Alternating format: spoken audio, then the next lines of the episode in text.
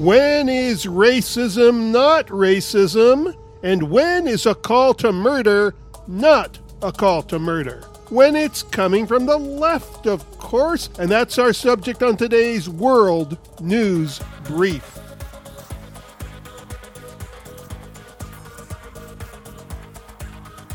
Always good to be with you. I'm Bob Siegel, your host for this week.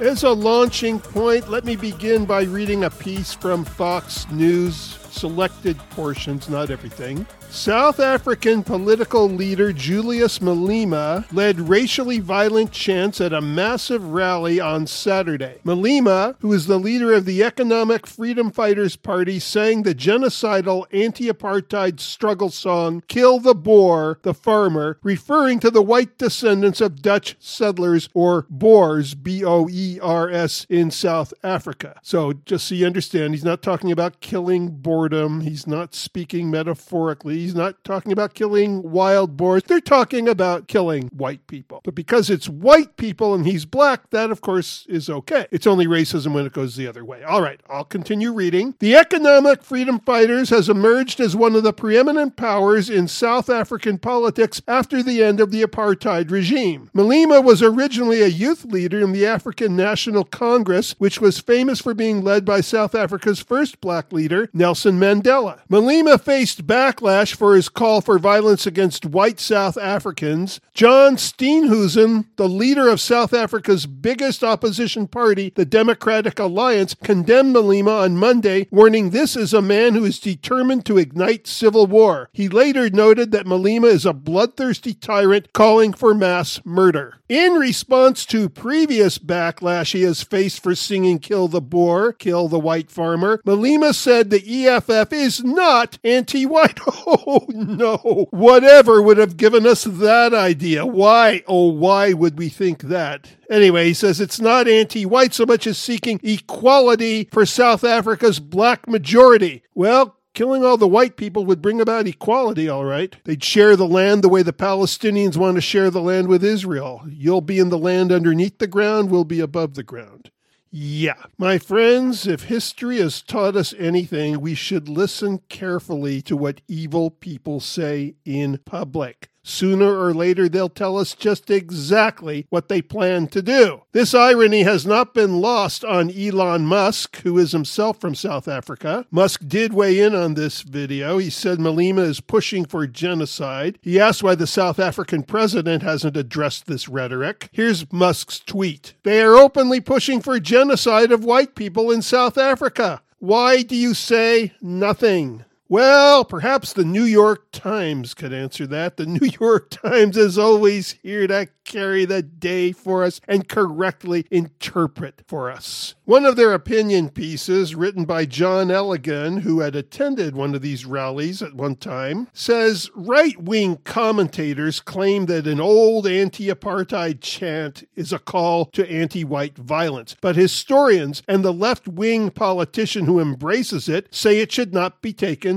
literally. He goes on to say, despite the words, the song should not be taken as a literal call to violence. Now, are you catching his rhetoric? We shouldn't take it literally because the guy that's up there chanting it literally is telling us not to take it that way after he's getting backlash. And we shouldn't take it literally because it's old. It's historical. Well, a lot of things are old and historical. So if some southerner is singing about the glories of Dixieland, oh, that wouldn't be a call back to the days of slavery, would it? We should just accept it because it's old. You have to love the consistency of these people. By the way, this is the same New York Times which said Jason Aldean is a racist because he sang a song about how the Summer of Love rioters would not have gotten away with their violence in a small town. That's what the left does. They discover hidden racism when it's not there and when it's overt, when it's being called for, when they're actually telling you to exterminate everybody of a particular color. Oh, that's not racism at all. Because if it were, it wouldn't fit into our narrative.